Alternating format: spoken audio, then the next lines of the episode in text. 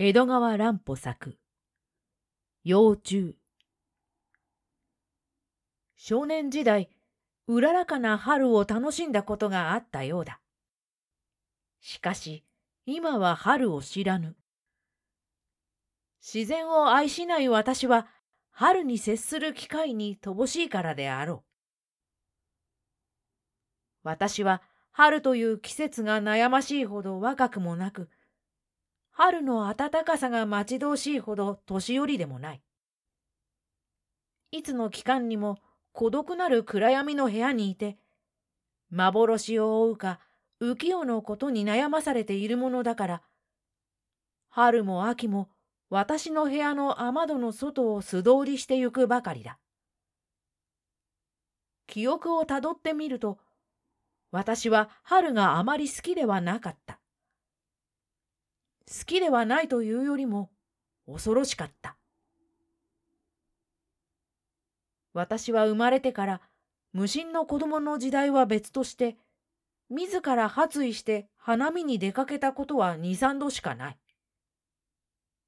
自然の謳歌よりもガラスのかけらの万華鏡を万華鏡よりも目をつむって暗いまぶたの中の宇宙にもののけのように浮かんでは消えてゆく、あのギラギラとした五色の花を愛するからである。そのたった二度か三度の花見の記憶は、今でも私を嫌な気持ちにする。その時、私は友達と二人で、上野であったか、飛鳥山であったか、それとも荒川包であったか、空一面に咲き乱れた桜の下を歩いていた。花よりもおびただしい人間が酔いしれて狂い回り、空中にお酒の匂いが満ちていた。お酒の飲めない、飲んでも酔えない私は、酔い乱れた人間どもが非常に不思議な人間ではないもののように見えた。花が酔わせたのか、酒が酔わせたのか、いずれにもせよ空恐ろしくただごとではないような気がした。おびただしい群衆は誰も頭の上の花を見ていなかった。本当にただの一人も上を見ているものはなかった。なぜだろう？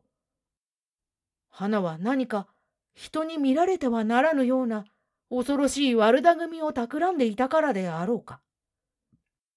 そして人の目を上に向かせぬ魔法でも使っていたからであろうか。事実、私が目を上げようとしたとき、私のまぶたは何かに妨げられる感じで妙に重たかったけれど、無理にそれを上げてみた。空は煙のような満開の花で厚い天井を作っていた。白っぽい小さな花びらがうじゃうじゃと固まって青空を覆い隠していた。私はそれをじっと見つめているうちにだんだん変な気持ちになっていった。自然を愛せる人たちは蝶や蛾を美しいと言うけれど私はあれらの全身毛むくじゃらのぞっとするほど鮮明な反問のある生き物を恐ろしく思うのだが、今桜の花を見ていると、それと同じ恐ろしさに襲われ始めたのだ。桜の雲は無数の白い蝶が羽を重ねて、活人画みたいにじっと身動きもしないでいるのではないかと思われた。また木の枝から千万の蜂の巣が空を隠してぶら下がっているようにも見えた。その巣の中には魔術使いの無数の白い蜂が身を潜めて、下界の人間どもをこのように狂い踊らせているのに違いなかった。お酒は目に見えぬ虫どもがうじゃうじゃとうごめいて醸成する。それと同じように春は満天の虫どもによって醸し出されるのだ。そしてその虫の妖術が人間を物狂わしく酔わせるのだ。花見の人々の筐体は、決してお酒ばかりのせいではない。花そのものの魔術なのだ。その日は風がなかったので、花びらは少しも動かなかった。彼らはじっと息を潜めて、人間どもの血管の内部にまで、その不可思議な力を及ぼしていたのだ。私は気が違いそうになって、帰ろうよと友達を促した。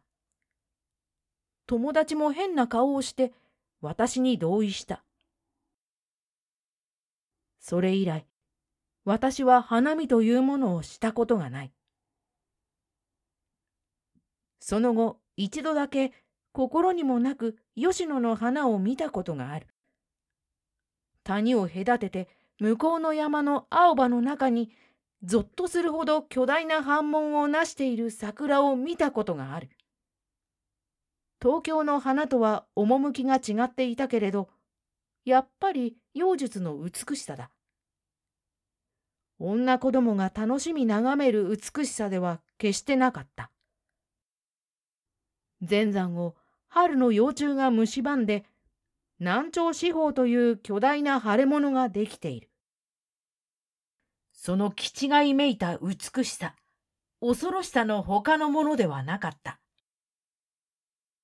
春という言葉によって、私の心にまず浮かんだものは、枯れ枝に群がり下がる千万の幼虫どもの、というのは、つまり桜の花の満開のことだが、物狂わしき恐ろしさ、いやらしさであった。